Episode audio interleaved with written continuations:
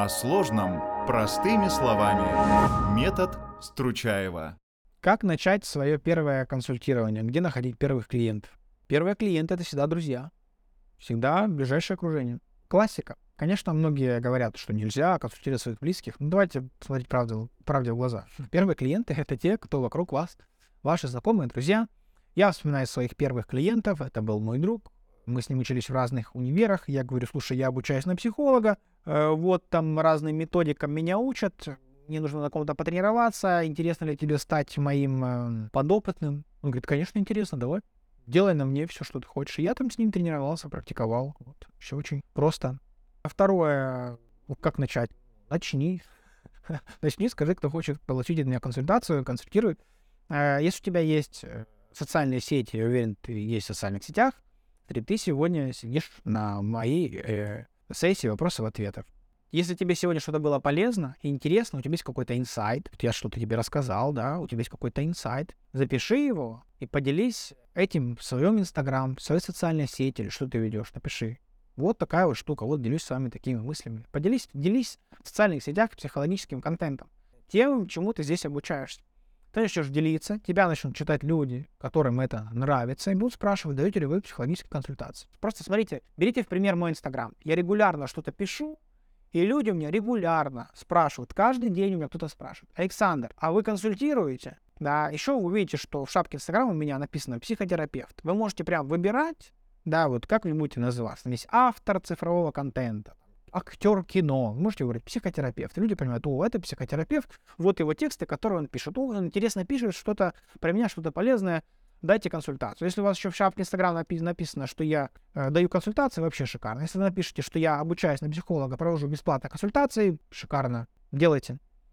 Юлия спрашивает, Александр, в одной из лекций вы что нельзя ребенка отвлекать от истерики, то есть нельзя его переключать на что-то. Как правильно поступать в случае истерики ребенка в полтора года, когда он еще не понимает речь, и нельзя нам это проговорить, прожить, проработать? Смотрите, ключевое в истерике ребенка — это спокойствие родителя. Это контейнирование чувств ребенка. Что значит контейнирование? Вот ребенок, вот он орет, ему нужно успокоиться. Родитель думает, господи, как мне успокоить этого ребенка? Потому что я нервничаю сам. И родитель не осознает, что не ребенка хочет успокоить. Он сам хочет успокоиться, потому что ребенок тревожит нервную систему родителя. Родитель думает, как же мне его успокоить, этого ребенка. Но ребенок еще больше тревожится, если родитель не спокоен. В этом вся проблема. Задача родителя учиться успокаиваться самостоятельно.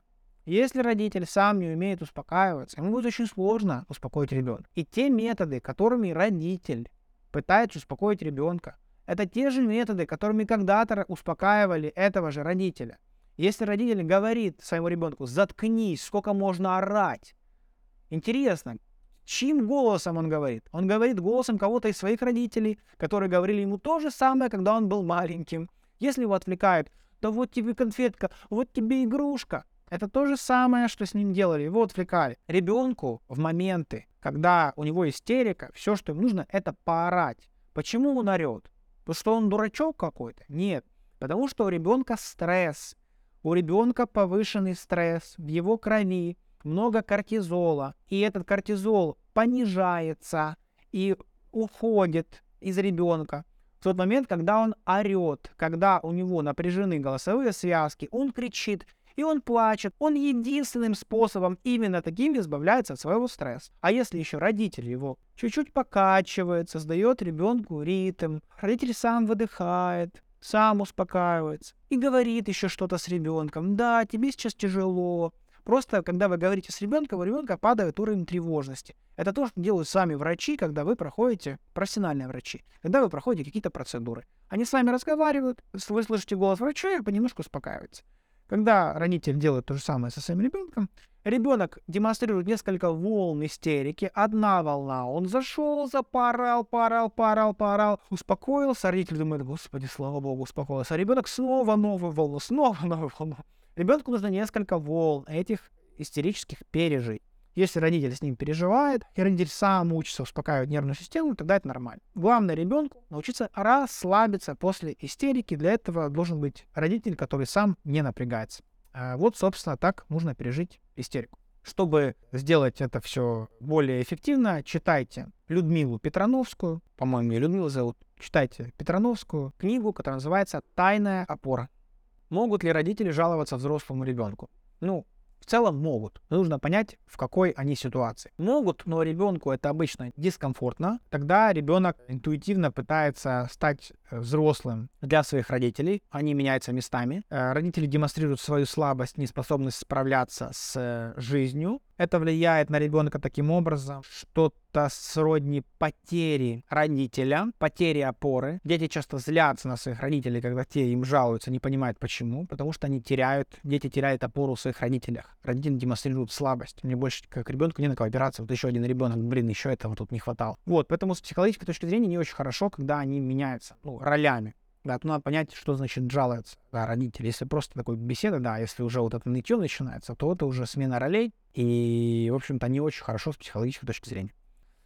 Ангелина спрашивает, как перебороть или отработать страх перед консультациями, если боишься консультировать, и еще очень неопытен в вопросах психологии. Если только начинаешь учиться, еще много нужно своих страхов проработать, а у тебя спрашивают, как решить те же проблемы, которые ты еще сам в себе не проработал. Ангелина, ты делаешь все это параллельно. То есть ты параллельно сама консультируешь, учишься и говоришь, я не волшебник, я учусь. Поэтому я буду иногда лажать. Но так как это бесплатно, вы согласны? Человек говорит, согласен. 50 на 50. Поможет, не поможет. Ты сбрасываешь с себя такую ответственность, этот груз, что я должен быть профессионалом, э, да, с первого раза у все должно получаться, и начинаешь свою работу. Вот, параллельно консультируешь, параллельно становишься клиентом на психологических консультациях. И работаешь, работаешь, работаешь, работаешь. Чем больше ты работаешь, тем больше тебе везет. Нет никакого секрета. Как при этом держаться ровно и не показывать страха в глазах от незнания? Никак. От того, что ты, Ангелина, не покажешь страх своему клиенту, ты не станешь эффективнее психолога.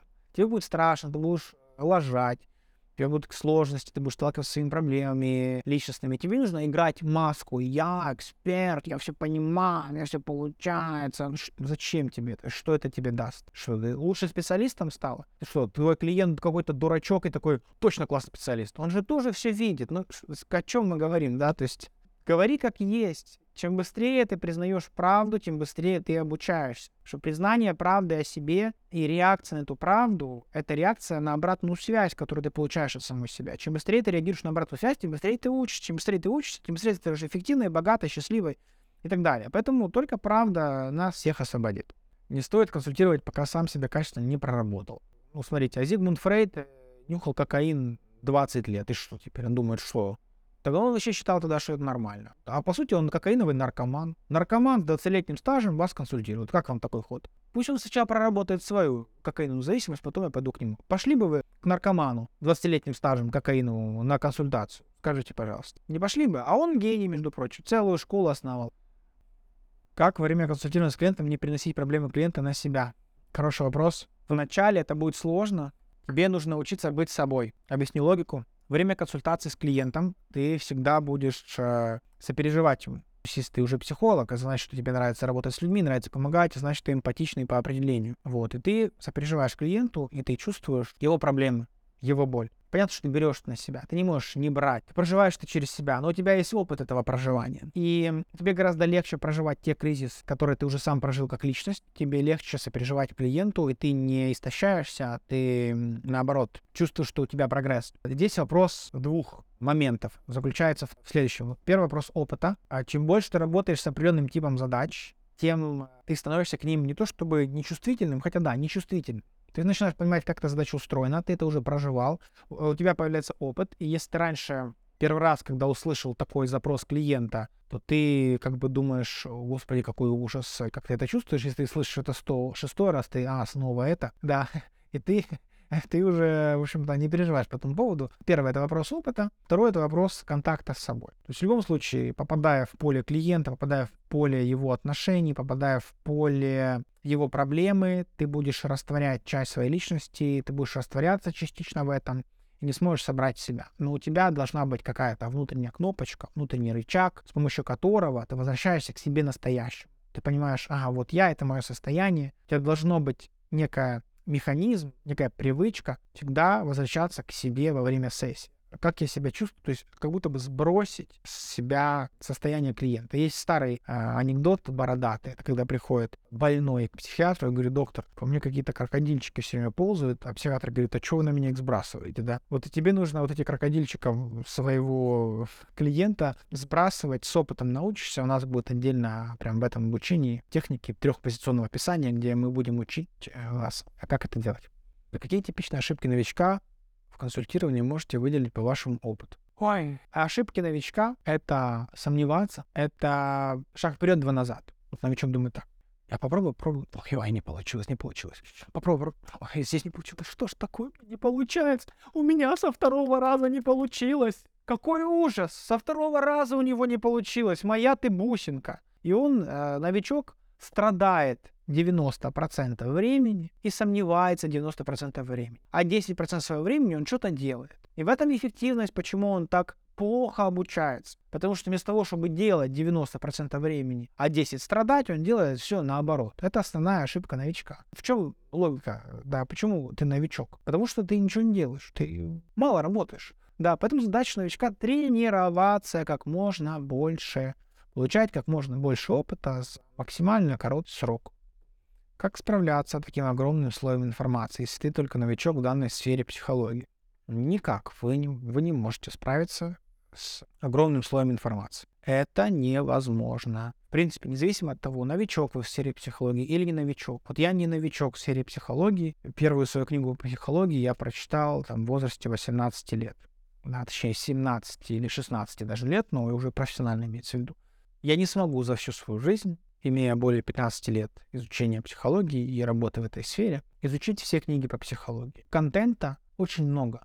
Очень много книг, тренингов, шменингов. Расслабьтесь, все изучите. Изучайте только то, что вам интересно. Это гарантирует вам, что большую часть своей жизни вы будете проживать в состоянии интереса. Не надо с этим справляться, вы не справитесь. Как себя привести в ресурсное состояние и настроиться перед консультацией? Василий, классный вопрос. У нас, по-моему, даже какие-то лекции будут по этому поводу. Первое, всегда готовьтесь, не ставьте сессии одна после другой, у вас всегда должен быть перерыв. Ресурсное состояние. Я не знаю, что такое ресурсное состояние для себя. Напиши для себя критерии, что такое ресурсное состояние для тебя лично, как для человека, что такое нересурсное состояние для тебя лично, как для человека. Составь свои критерии, что для меня ресурсное состояние. Второе, пойми, какие действия тебя быстро туда могут привести. Это может быть песня, это может быть массаж, ты можешь умыться, сходить в душ, что-то послушать, почитать, успокоиться. А ты должен быть спокойным или бодрым. Я же не знаю, что такое ресурсное состояние. А для там Тони Робинса, который коуч номер один в мире, для него бодрость, вот эти танцы, это не ресурсное состояние. Для меня это кошмар какой. Я хочу быть более спокойным, более расслабленным в этом плане. Нужно понять, что для тебя такое, какие ритуалы тебя приводят, и учиться, собственно, этому делать перед э, консультацией. Вот.